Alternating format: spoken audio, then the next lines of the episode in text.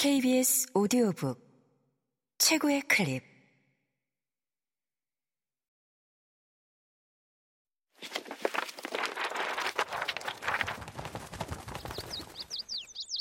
KBS 오디오북. 노바. 세뮤얼 딜레이니 지음. 성우 유인선 읽음 우리는 장거리 여행을 떠나게 된다. 여러분은 지금껏 본 적 없는 적들과 대면하게 될 거다. 아마 프린스 레드, 루비 레드와 맞부딪힐 가능성이 높겠지. 우리는 빈 화물 우주선으로 출발했다가 기계의 바퀴가 온전하다는 전제 하에 화물 칸을 가득 채워서 돌아올 예정이다. 참고로 이 여정을 이미 두 번 진행했다. 첫 번째 여정은 시작조차 하기 힘들었고, 두 번째는 목표물의 바로 앞까지 갔었지. 하지만 일부 승무원들은 목표물을 보는 것조차 힘들어했다. 이번에는 제대로 출발하고 화물칸을 채운 뒤 돌아올 거다. 정확히 어디로 가는 거죠? 세바스티안이 물었다. 그의 어깨에 회를 타고 앉은 짐승은 균형을 맞추느라 이쪽 발에서 저쪽 발로 중심을 옮겨갔다. 날개를 다 펴자 그 길이가 거의 210cm에 달했다. 그곳에 뭐가 있습니까, 선장님? 본 레이는 마치 목적지가 눈앞에 보이기라도 하는 듯 고개를 치켜들었다가 천천히 시선을 내리며 대답했다. 그곳에는 마우스는 목 뒤의 피부에 소름이 돋았다. 마치 그의 피부가 천으로 되어 있고 누군가 헐거운 끄트머리를 낚아채 오를 쭉 풀어내는 느낌이었다. 그곳에는 신성이 있지. 두려움 때문일까? 잠시 하늘의 별을 올려다보던 마우스는 대내 망가진 눈을 떠올렸다. 케이트는 수많은 위성들의 움푹움푹 팬 구덩이를 생각했다. 압력으로 인해 우주복 헬멧 안쪽에서 두 눈이 붉어지고 저 아래쪽에서 태양이 붕괴되는 광경이 머릿속에 그려졌다. 우리는 신성을 사냥하러 가는 거군요.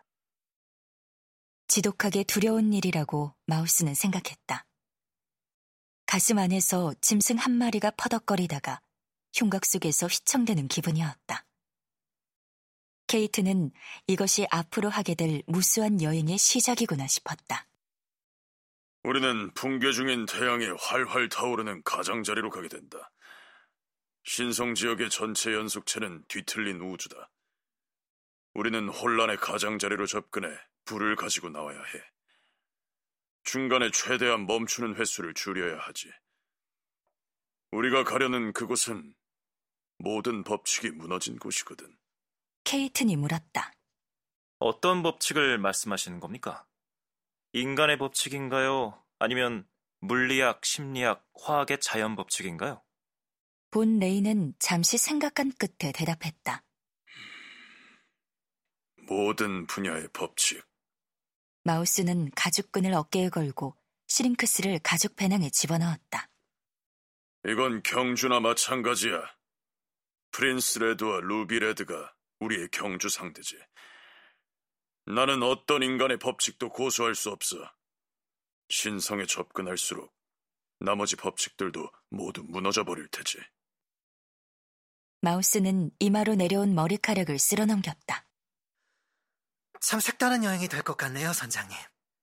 마우스의 갈색 얼굴을 이루는 근육들이 벼랑간 움직거리다가 파르르 떨렸다. 그의 얼굴은 떨림 속에서도 웃음을 잃지 않으려 안간힘을 썼다. 배낭 안에 손을 넣어 시링크스에 새겨진 무늬를 어루만졌다. 예전에 했던 여행과는 확실히 다르겠어요. 발음이 불분명하게 나와서인지 더 위험하게 느껴졌다. 이번 여행에 관한 노래도 만들 생각입니다. 그러고는 입술을 혀로 핥았다. 그러자 링케우스가 말했다. 우리가 가지고 돌아올 약간의 불덩어리에 대한 노래가 되겠군요.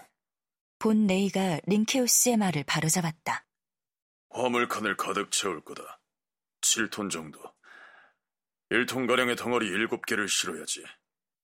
이다스가 불덩어리 7톤을 가지고 돌아오는 건 불가능할 텐데요.